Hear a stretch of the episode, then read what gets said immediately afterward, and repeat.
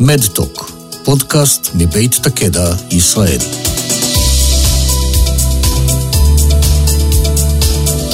שלום רב, כאן ליאת אלון בפרק נוסף של מדטוק, פודקאסט מבית תקדע ישראל. היום אנחנו בפרק מרגש במיוחד, במסגרתו אנחנו מארחים את יהודית כץ. יהודית, מי שלא מכיר, ובטח אין הרבה כאלה, היא יזמית, יועצת, מאמנת ומרצה מתמחה בתחום הפסיכולוגיה החיובית, ופסיכולוגיה פרקטית מבוססת מחקר.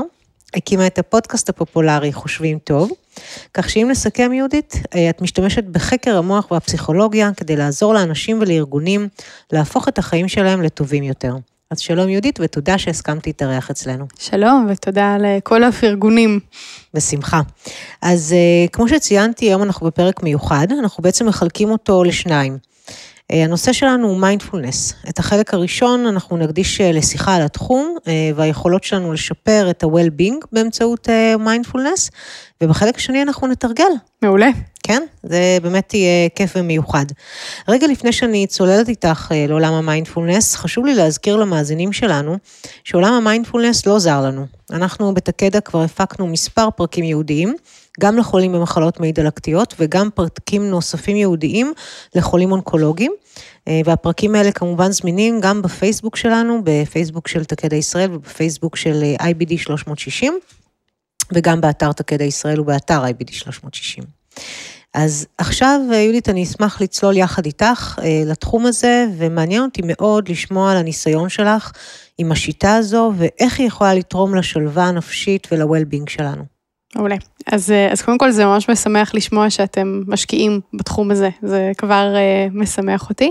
אמ, אולי נתחיל ממה זה מיינדפולנס בכלל, או שכבר אה, מאזינים מכירים? יכול להיות שהם מכירים, אבל זה תמיד טוב לשמוע עוד פעם ולהיזכר, לכל אחד יש גם טיפה את ההשקפה שלו, אני כן. חושבת בתחום הזה, אז אוקיי, אני אשמח לשמוע את שלך. אז, אה, אז מיינדפולנס, אם צריך להגיד את זה במשפט אחד, קודם כל בעברית קשיבות, אה, זה בעצם ה... תשומת לב שלנו לרגע הזה, למה שקורה ממש כאן, בכאן ועכשיו, בצורה שהיא לא שיפוטית, שהיא מקבלת, שהיא סקרנית.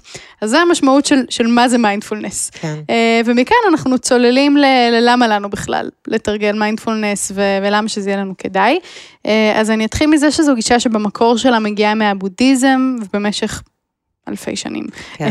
תורגלה בבודהיזם, ורק בעשרות שנים האחרונות זה ככה התביית לתוך מעבדות המחקר בכל רחבי העולם, והפך ממשהו שהוא רחוק ואיזוטרי ומיסטי ואולי דתי, למשהו שהוא מערבי, נחקר עם המון המון המון המון גיבוי מחקרי. אני חושבת שהיום אין מעבדה בעולמות הפסיכולוגיה או מדעי המוח שלא, שלא חוקרת את זה באיזשהו אופן, ולא לחינם, כי אנחנו רואים שיש למיינדפולנס השפעות מאוד מעמיקות על האושר שלנו, על רמות החרדה שלנו, על הלחץ, על הריכוז, על כאב, על, על well-being, על מערכות יחסים, על ויסות רגשי, על לימוד, חרדה מבחינות, באמת, וואו. מיליון מחקרים, ואנחנו רואים שזה משהו שהוא מאוד מאוד מועיל לנו, ולכן שווה לנו בכלל להכיר וכמובן לתרגל.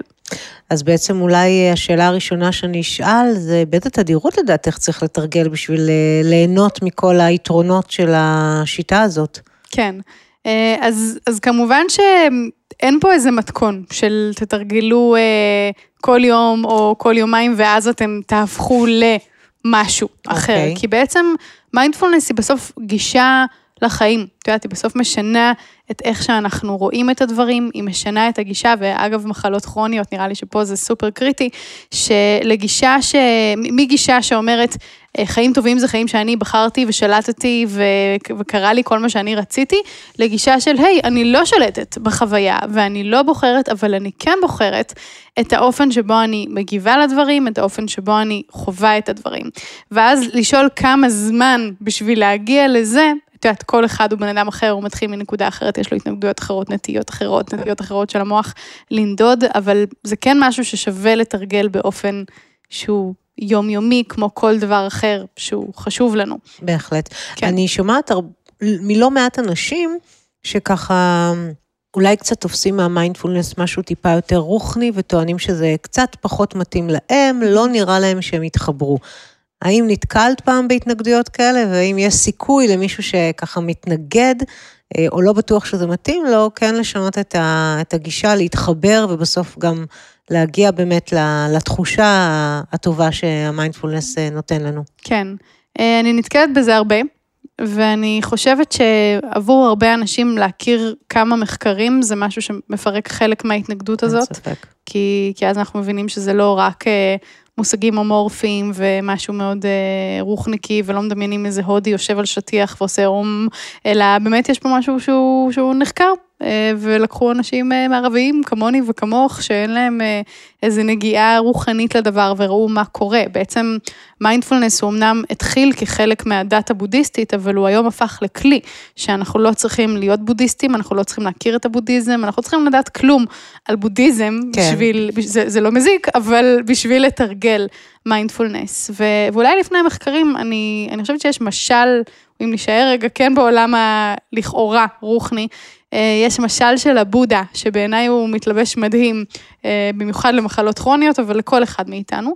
אה, את רוצה שאני אספר לך? בהחלט. אוקיי. איך אחרי שנתת כן. כזאת הקדמה, איך אני יכולה... אז המשל הזה הולך ככה, את הולכת ביער, והעצים ירוקים, והציפורים מצייצות, והשמש זורחת, והכל נורא פסטורלי ויפה ונחמד, וברגע אחד, בום, מישהו יורה בך חץ. Okay? אוקיי? ואת פתאום קולטת שיש לך חץ בבטן, תקוע, את מדממת, זה כואב, ו... ואת, ו... ואת בשוק, את מנסה להבין מה, מה קרה כן. פה הרגע, ומסתבר שבעודך אה, בהלם מכל הסיפור הזה, יש עוד חץ בדרך, ועוד פעם יורים בך. והשאלה היא, מי היורש של החץ השני? ובמשל הזה, מי היורש של החץ השני? אל תשאלי אותי שאלות כאלה, אני גרועה בזה okay. אוקיי, מאוד. היורש של החץ השני הוא... אני עוד גם בסיטואציה, אני מדמיינת את עצמי ביער וזה, כן. היורש של החץ השני הוא, הוא אנחנו, עצמנו. ובעצם הסיפור הזה על שני החצים, הוא ממשיל שני קונספטים מאוד אה, חשובים בחיים שלנו. החץ הראשון הוא החץ של הכאב. כאב זה דבר בלתי נמנע בחיים שלנו. אנחנו חולים, מפוטרים, אנשים מתים, יש משברים, יש מחלות, יש קורונה, יש טראומות, נכון? קורה, זה חלק מהחיים, ו- ואין שום דבר שאנחנו יכולים לעשות כדי להיפטר מהדבר הזה לגמרי. כן. זה חלק מחבילת החיים. והחץ השני הוא החץ של הסבל. מה זה הסבל? זה המקום שבו אנחנו מתחילים לחשוב. אנחנו מתחילים לחשוב למה זה קרה לי, ומה זה אומר עליי, ולמה דווקא לי. וכמה זמן זה ייקח, זה לנצח יהיה ככה, זהו, נהרסו לי החיים, נהרסו לי החיים. למה זה קרה? זה בגלל שכשהייתי ילדה, אז עשיתי ככה, ואימא שלי עשתה ככה, ואנחנו מתחילים לחפור לעצמנו על עבר, על הווה, על עתיד, כן. על סיפורים שלמים, ש, ששם בעצם הסבל שלנו נמצא. אז בעצם הבודה אומר, הכאב בחיים הוא בלתי נמנע, אבל הסבל הוא בחירה. כן. ואם אני מחזירה את זה רגע לסיפור על, על מיינדפולנס, אז כשאנחנו לומדים להיות בכאן ועכשיו, ברגע הזה, אנחנו מנטרלים את הממד של הסבל, אנחנו לא מנטרלים את הכאב. כי, כי אם כואב לי, אז, אז כואב לי. כואבת לי הבטן, או שכואב לי בלב כי אני עצובה, אה, ואני יכולה להרגיש את זה עד הסוף, אבל יש הבדל בין להיות עצובה ולהרגיש את כל הגוף שלי עצוב, לבין להוסיף על זה את הממד של... אבל למה אני מגיבה ככה? אני לא אמורה להגיב ככה, ואני אמורה להיות שמחה, ואני אמורה להתרכז בחיובי, ואני אמורה, ואני צריכה, ולמה, וכל כן. הסיפור הזה. אז מיינדפולנס עוזר לנו לזהות את הקולות האלה, לראות אותם, ולהחליט מה אנחנו עושים איתם. הוא עוזר לנו ליצור את ההפרדה הזאת, שאומרת, אוקיי, יש לי עכשיו מחשבות שהחיים שלי נהרסו, נגיד. זאת מחשבה. כן. אוקיי? זה, לא, זה לא האמת, זה לא מציאות, אלא זאת מחשבה. כן. ואני יכולה, בזה שאני מקטלגת אותה כמחשבה, ובזה שאני בכלל מבחינה בה, כי, כי רוב הזמן אנחנו לא מבחינים במחשבות בין שלנו. בין העובדות למחשבות. לא, בין... פשוט שם, נכון? כן. אני מתייחסת למה שעובר לי בראש, בתור האמת המוחלטת. בהחלט. ו- וכשאני רואה את זה, אז הרבה יותר קל לי להגיד, אוקיי, יש לי מחשבה ש, יש אותי, יש את המחשבות, יש מרווח, mm-hmm. זה נקרא בשפה הפסיכולוגית אה, הפרדה קוגניטיבית. וההפרדה הזאת מאפשרת לי בחירה חדשה. מה לעשות לי, עם זה? מה אני רוצה לעשות עם זה? אני רוצה להיכנס לתוך הסחרור הזה, אני רוצה לעשות פעולה אחרת, אני רוצה להרגיש את זה, זה, זה מאפשר לי בחירה ש, שממנה מגיע היתרון הגדול של מיינדפולנס. זה לא רק עניין של בוא נירגע, זה עניין של בוא, בואו נראה מה עובר עלינו ונחליט. אוקיי, אז uh, לכל הסקפטים וגם לאלה שלא, כן. בואו נצלול קצת למספרים. מה זה עושה לנו? מאיזה מחקרים יש שבעצם uh, מאששים את זה שהשיטה הזאת uh, בעצם עובדת, מצליחה ומשפרת את כן. ה-well-being של אנשים? אז למשל באחד המחקרים הקלאסיים, מחקר של ג'ון קבטזין וריצ'י דיווידסון, שהם שני פרופסורים שממש השם שלהם מחובר להבאה של המיינדפולנס אל המערב, בעצם לקחו אנשים רגילים. כמוני, כמוך, שמעולם לא תרגלו, לא נחשפו, אבל התעניינו, כלומר היו סקרנים כלפי הדבר הזה, ורשמו אותם לקורס של שמונה שבועות, אה, כשבכל יום מתרגלים 45 דקות. וואו. אה, קבוצת הביקורת במחקר הזה הייתה אנשים שגם רצו להירשם לניסוי. אה, לקורס, אבל אמרו להם שאין מקום. כלומר, גם אנשים שגם אה, מעוניינים ורוצים, ברור. ו- וישבו בין שתי הקבוצות האלה, לקחו מדדים לפני הקורס ואחרי הקורס, בשמונה שבועות תוך כדי הקורס, ו- וראו שאחרי שמונה שבועות של תרגול, אנשים קודם כל העידו על עצמם, שהם יותר מאושרים, יותר רגועים, מרגישים יותר טוב פיזית, יש להם יותר ביטחון עצמי, פחות חרדים, כלומר באמת, מדהים. דברים מאוד מרשימים. אמ, הדבר השני זה שאמרו, זה לא מספיק לנו, שאנשים אומרים, כי אנשים עכשיו השקיעו שמונה שבועות, הם רוצים להרגיש טוב עם המאמץ שלהם, בואו נבדוק מדדים אובייקטיביים. והסתכלו על שני מדדים, דבר אחד שהסתכלו עליו זה פעילות מוחית. אה, כשבעצם אנחנו נעשה רגע גיחת אה, צד לעולם מדעי המוח והאושר, אה, שבעצם אנחנו יודעים היום שהמדד האובייקטיבי לאושר, מעבר למה שבן אדם מדווח על עצמו, זה פעילות מוחית שאנחנו רואים בקורטקס הפרה-פרונטלי. אז אם נשים את היד שלנו על המצח, שם נמצא הקורטקס הפרה-פרונטלי, ואנחנו יודעים היום שיותר פעילות בצד שמאל של הקורטקס הפרה-פרונטלי בהשוואה לצד ימין, היא מנבא לאושר עם מדד. אנשים שמעידים על עצמם שהם מאושרים, יש להם גם יותר פעילות בצד שמאל בהשוואה לצד ימין, וזה משהו שרואים במשך הרבה שנים, גם אצל נזירים דרך אגב, שבחנו. אוקיי. ו, וראו שאחרי המחקר הזה, אחרי השמונה שבועות, אנשים, רמת הפעילות שלהם בצד שמאל עלתה באופן משמעותי. עכשיו, בעולם מדעי המוח זה היה וואו. זה היה, אין מצב, שמונה שבועות זה, זה לא הרבה זמן כן, בשביל לראות ממש ההבדלים. דפוסים של פעילות מוחית משתנה. אה, אז זה היה דבר אחד, שהם לא רק אמרו על עצמם שהם יותר מאושרים, אלא גם המוח שלהם הראה שהוא יותר מאושר. כן. והדבר השני זה בדקו את המערכת החיסונית שלהם, ו... ולקחו דגימות דם, גם מקבוצת הביקורת, גם מקבוצת המחקר, ו... והזריקו נגיף של שפעת, לא קורונה, אבל אה, שפעת, כן. ורצו לראות את, אה, תגובה, את התגובה החיסונית. איזה דגימות דם יגיבו בצורה יותר חזקה, ובעצם התמודדו עם הפתוגן בצורה כן. יותר מוצלחת, וראו שאלה ש... תרגלו. מיינדפולנס, היו פחות חולים. אז שוב, זה לא רק מה שאנשים אומרים, זה גם מה שרואים כן. אה, בצורה יותר אובייקטיבית שקורה. אה, מאז נעשו עוד הרבה מחקרים גם על משך התרגול האפקטיבי, כי יכול להיות שאנשים מקשיבים לזה ואומרים, טוב, 45 דקות ביום זה, זה מאוד מעורר השראה, אבל איפה אני ואיפה 45 בדיוק, דקות ביום נכון. זה לא ריאלי.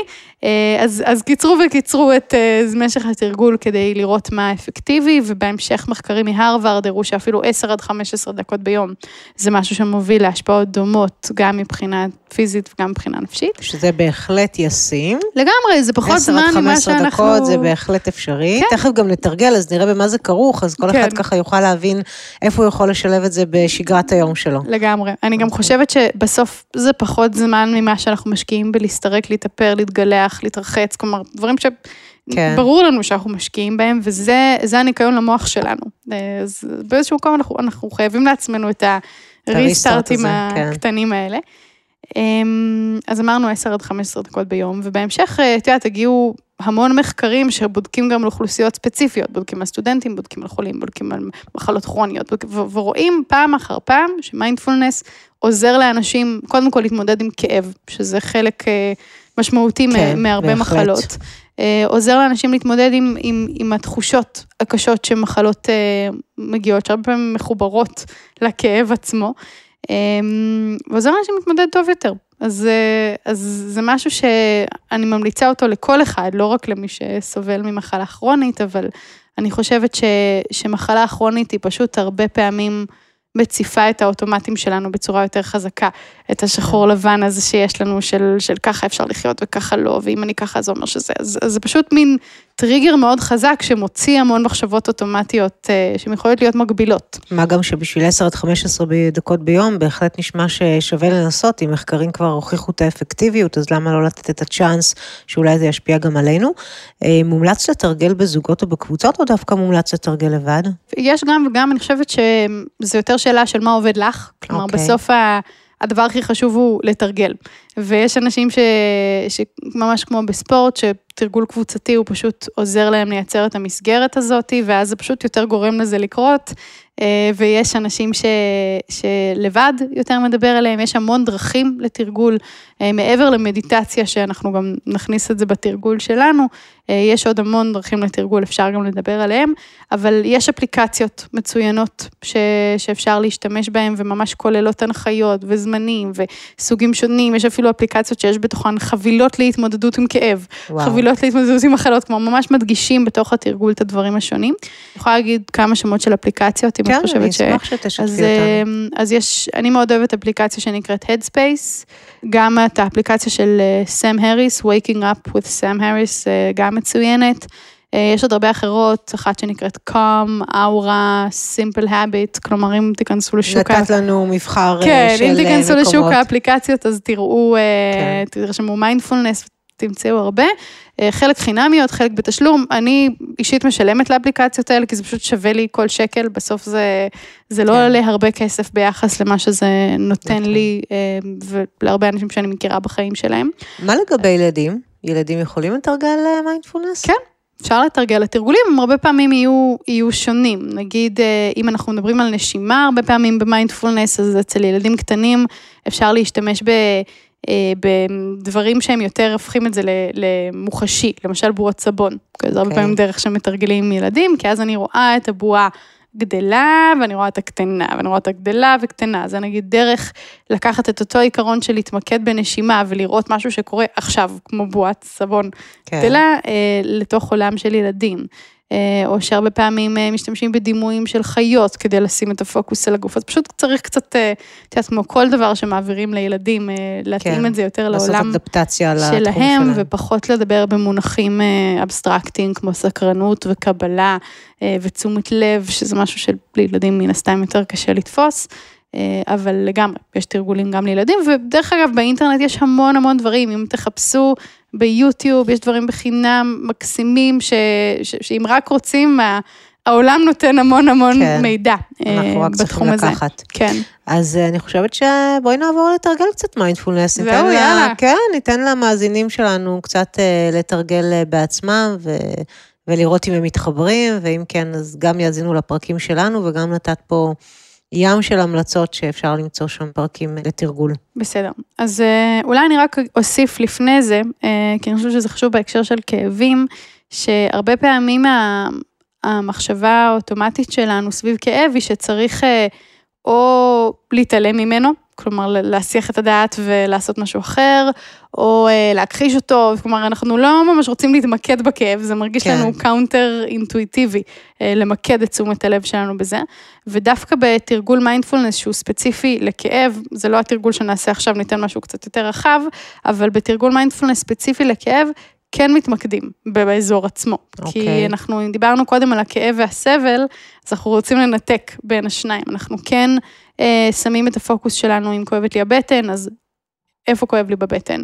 איך זה מרגיש? בלי הממד השיפוטי, בלי אוקיי. כמה זה נורא, אני מסכנה, זה הכאב הכי נורא בעולם, זה טוב, זה רע, זה יותר טוב, זה פחות טוב, בלי הכותרות, אלא פשוט מה אני מרגישה. אני מרגישה כאב שהוא קבוע, אני מרגישה כאב משתנה, אני מרגישה דקירות, אני מרגישה שריפה, אני מרגישה קיבוץ, אני, אני מנסה בעצם להתמקד בארעיות של הכאב, שאני רואה איך מרגע לרגע הוא שונה.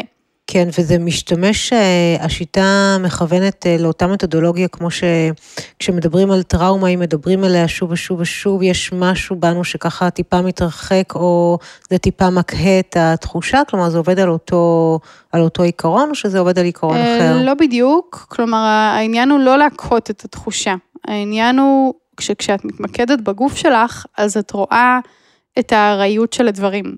כלומר, את רואה שיש רגעים שכואב לך יותר, ויש רגעים שכואב לך פחות, ויש רגעים שבכלל לא כואב לך. וזה מאפשר לי לשבור את הסיפור, okay. כי, אוקיי. כי הרבה פעמים בתור חולה יש לי סיפור. אני בן אדם שכואב לו, נכון? ואז הסיפור הזה הוא הרבה פעמים פוגע בי. כן. כי, כי א', אני לא תמיד כזאת, ו... ולפעמים כואב לי קצת, ולפעמים כואב לי הרבה, ולפעמים כואב לי פה, לפעמים כואב לי שם, זה לפעמים בכלל, כלומר, יש את, ה... את הלפעמים הזה שהוא הוא נורא חשוב, כי, כי הוא, הוא, הוא מגדיל את המכל שלי, הוא נותן לי עוד אפשרויות, הוא נותן לי איזה buffer כזה. אז כשאנחנו מתמקדים בגוף שלנו, הרבה יותר קל לראות את הארעיות הזאת, קל לראות את הנשימה שמשתנה, קל לראות את, ה, את התחושות בגוף שמשתנות. ו, וזה נותן לי, אם דיברנו קודם על הפרדה קוגניטיבית, זה נותן לי הפרדה קוגניטיבית, כי אז אני אומרת, אוקיי, יש לי כאב, הכאב הוא לא אני, הוא בבטן, הוא מרגיש ככה, הוא מרגיש ככה, אחר כך הוא מרגיש משהו אחר. זה משהו שהוא הופך להיות קצת יותר חיצוני כן. לי. אני, אני חושבת שצריך לתרגל את זה כדי בהחלט. להבין. בהחלט, לא, לא, לא, אני, אני יכולה להבין, את מדברת גם, את רוצה להביא את הבן אדם, לדעתי, למודעות, שהכאב הוא לא כל הזמן שם, והוא לא כל הזמן באותה מידה. כן. ואז את יכולה אולי במרכאות טיפה ליהנות מהנקודות שבהן אין את הכאב, או שהוא לא באותה עוצמה, כמו שהוא באמת בשיא שלו. ולעשות את ההפרדה הזאת, כמו שאת אומרת, אה, כן. בשביל לנסות אה, להתמודד עם זה יותר כן, טוב. כן, וזה גם עניין של קבלה, כי בסוף הכאב הזה נמצא. כלומר, כן. הוא, הוא פה, הוא על השולחן. ואנחנו צריכים לבחור מה לעשות כן, אה, בהתמודדות איתו. והרבה מהסיפור של מיינדפולנס זה סיפור על, על קבלה. אם אנחנו צריכים נגיד להגיד מה ארבע יסודות של מיינדפולנס, אז יש לנו תשומת לב, לשים לב מה קורה, אה, יש לנו סקרנות, להבין איך זה מרגיש, איפה זה מרגיש, איך זה מריח, מה הטעמים של זה, מה המרקמים של זה, איזה דקירות, אה, מה זה. יש את העניין של קבלה, זה לא טוב, זה לא רע. זה לא צריך לעבור, זה לא צריך להשתנות, זה לא צריך להיות משהו אחר, ככה זה, זה מה שזה. אוקיי. Okay. זה המצב. אמ, וכשאני מקבלת, אז הרבה מהסבל שלי נפסק, כי הרבה מהסבל הוא עם המאבק הזה של למה אני ולמה עכשיו, ולמה בדיוק ברגע הזה יש לי החמרה במצב כשאני הכי רוצה להיות במקום אחר ולעשות משהו אחר, אז, אז הרבה מהסבל שלנו הוא מהמאבק הזה. וכשאנחנו משחררים את המאבק, אז, אז אנחנו פנויים לחיות. כן. כלומר, אנחנו פנויים לדברים אחרים. אה, והמרכיב האחרון הוא, הוא לא להזדהות, כלומר לזהות אבל לא להזדהות. אוקיי. לראות את הכאב. אבל, לא אבל לא להזדהות איתו. כן, אבל לא להזדהות איתו. לראות את המחשבה שזה נורא שיש לי את זה ויהיו לנו מחשבות כאלה, אבל לא להזדהות איתה. לראות את זה ש... אה, שאני, לא יודעת, אשמה, מרגישה אשמה שמשהו קרה לי, אבל לא להזדהות עם זה. ו- ו- וזה המרכיב המרפא פה, שאני מסוגלת לראות את המחשבות שלי כמו משהו חיצוני לי, ו- ולא להיסחף אחריהן. להמשיך בחיי, כלומר בסוף להתעסק בחיים ולא ברעש הזה. כן. אני מקווה שזה ברור, כי... תראי, אני חושבת שכמו שאת אומרת, א', צריך uh, לתרגל בשביל להתחבר, וב', צריך גם איזושהי פתיחות מסוימת, אני חושבת, uh, בשביל uh, להאמין בזה בסופו של דבר, ואני מניחה שגם לוקח זמן קצת להרגיש את התוצאות, אני מניחה שלא מי שמתרגל מיינדפולנס בעשר דקות הראשונות בחייו, אמור להרגיש את השינוי. זה איזשהו תהליך שצריך לעבור, ונדמה לי שאת אמרת שהוא אינדיבידואלי מבחינת אה, פרק הזמן שעובר עד שמרגישים את, ה, את השינוי. כן, אז... גם יש אה, משהו במה שאת אומרת, שיש בו הנחת יסוד שהיא בעייתית למיינדפולנס, כי הרי אני, אני באה כדי להיות נוכחת, ואם אני באה כדי לחשוב מתי יצא לי מזה משהו, אז זה כבר לא נקודה אז טובה. אני, אז אני לא נוכחת, כן. נכון? אז אני בעצם סותרת את עצמי. אם okay. אני עכשיו אוקיי. יושבת ועושה מדיטציה ואומרת, נו, זה משפיע עליי, זה משפיע עליי, אני מאושרת, אני רגועה, אני לא חרדה, לא, לא כואב. לי, אז, אז, אז עדיף שנעזוב את זה, כי, כי, כי זאת לא נוכחות, זה לחכות שמשהו אחר יקרה לי בדיוק כמו... כל הדברים האחרים שאנחנו אומרים, מתי אני כבר אהיה בחופשה, מתי כבר ייתנו את התוצאות של הבדיקה, מתי זה יעבור, מתי זה יקרה, אז, אז זה לא המהות של מה שבאנו לעשות, המהות היא לעצור ולהסתקרן. ו- ו- וזה אחת המלכודות שיש לנו במיינדפולנס, בגלל שמצד אחד יש עליו כל כך הרבה מחקרים שאומרים, הנה, זה מפחית חרדה, זה מגביר אושר, זה עושה לנו טוב, אז אנשים באופן טבעי אומרים, טוב, אז תביא לי מזה, כאילו, באתי וקניתי לא, איזה מוצר. כן. אבל, אבל זה לא. אז בגלל זה זה, זה, זה הרבה... זה מתנגש קצת עם תרבות האינסטנט שלנו, נכון, אין מה לומר. נכון, ו- ובגלל זה אני, את יודעת, בשביל לא לאכזב אנשים, אני מעדיפה להגיד, אה, בואו בשביל לתרגל, בואו בשביל לבוא, אה, ולא בשביל... כן. לקבל תוצאה, לא בשביל להגיד, אה, טוב, אז כמה אני צריך לשלם לך כדי לקבל את זה? כן, זה לא הולך ככה. אני צריך לשלם בחמש דקות ביום, בעשר, כן, לא בשלושה שבועות, זה, כי, כי זה פשוט, זה, זה לסתור את מה שבאנו לעשות. אז בואי נתרגל, יאללה. מה שיקרה יקרה. סבבה. אנחנו פה נוכחות, סבבה. ונהנה מזה. טוב, אז נתחיל בתרגול, אז uh, תתפסו ככה איזה מקום uh, בנוחות, שבו בנחת, תישענו אחורה. אמ, תעצמו עיניים, אפשר לשים אה, רגליים על הרצפה, כפות ידיים על הברכיים, וניקח נשימה עמוקה מתוך האף. כשאנחנו מוציאים אוויר מהפה,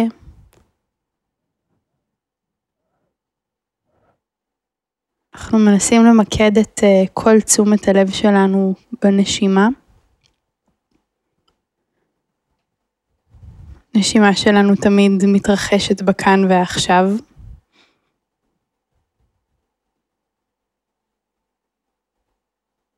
אפשר ממש להרגיש איך בכל שאיפה הגוף עולה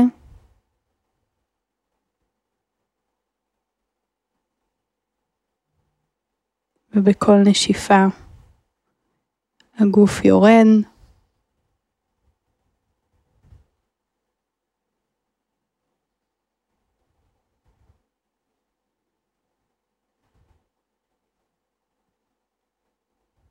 נוכל להיעזר גם בספירה של פעימות ולספור שלוש פעימות לכל שאיפה. ושלוש פעימות לכל נשיפה.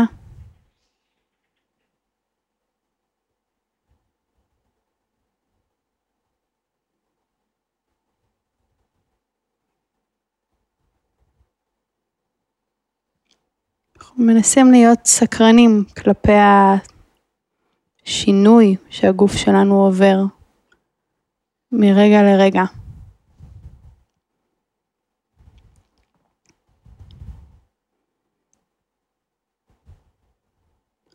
אפשר ממש לעקוב אחרי המסלול שהאוויר עושה.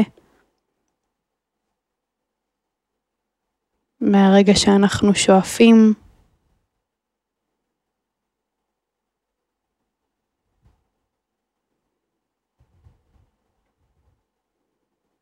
אולי אנחנו מרגישים באף או בנחיריים משהו קורה.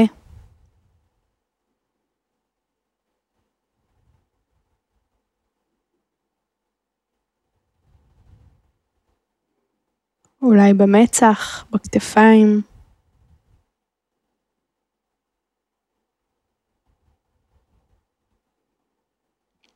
שמה שאנחנו מבחינים בו זה בסדר. זה לא טוב, זה לא רע. אנחנו פשוט מנסים להכיר את החוויה הזאת.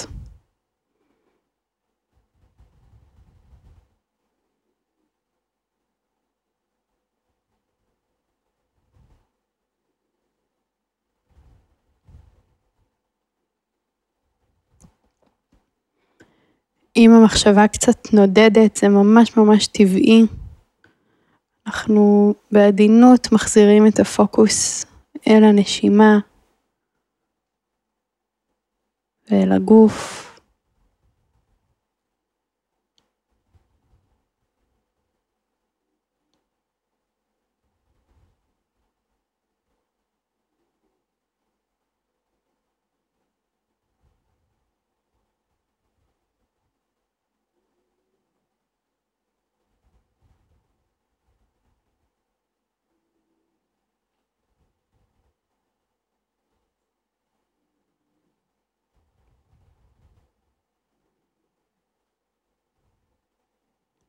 אפשר לנסות לבחור מקום אחד בגוף, איפה שנרצה, ולמקד את כל תשומת הלב במקום הזה.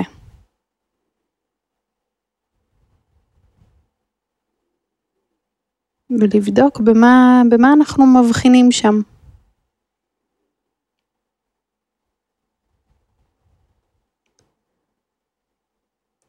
אולי אנחנו מרגישים את הנשימות שלנו באותו מקום, או את הדופק.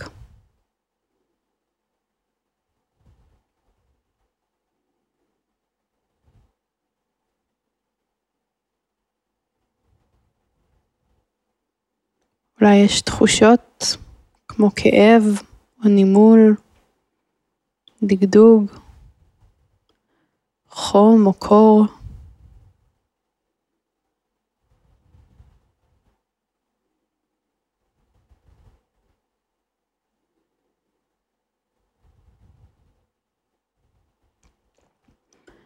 אנחנו מזכירים לעצמנו להמשיך לנשום גם לתוך המקום הזה, עם כל מה שיש או אין בו.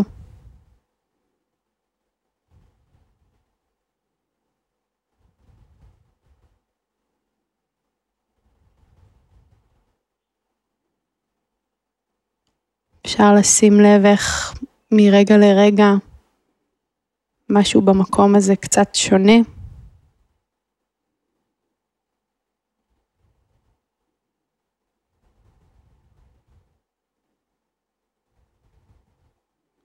איך הנשימה משנה אותו.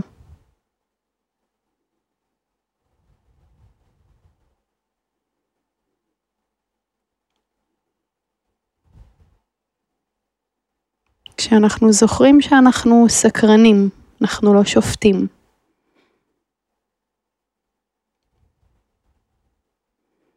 אנחנו מנסים להבין מה זה.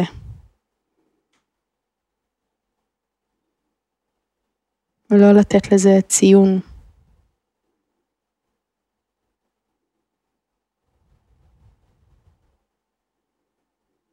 וואו, יהודית, לי זה היה מה זה כיף.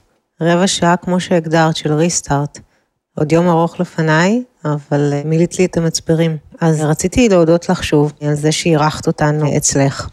אני גם שמחה שנגענו שוב בעולם הזה של המיינדפולנס, כי לאור כל המחקרים שיש והרבה אנשים שבאמת אה, מתחילים לתרגל ומרגישים את השינוי ומעידים על כך, אה, זה משהו שאנחנו, בהחלט חשוב לנו לקדם גם אצלנו, לטובת מטופלים, לטובת בני המשפחה שלהם. עד כאן פרק נוסף של מתוק, פודקאסט מבית טקדה ישראל, ואתם מוזמנים גם להאזין לפרקים נוספים, יש לנו עוד פרק אחד שהקלטנו עם אה, יהודית, בנושא של אה, מהו אושר, אושר ומחלות כרוניות. כמה שזה נשמע קונטרסט שווה לכם אה, להאזין וללמוד. יש לנו עוד אפיזודות בעולמות של מיינדפולנס, וכל האפיזודות זמינות גם באתר טקדה ישראל, באתר IBD 360, בעמודי הפייסבוק שלנו, ובחנויות גוגל ואפל. אז תודה שהייתם איתנו ותמשיכו לעקוב כדי להיות קשובים לבריאות.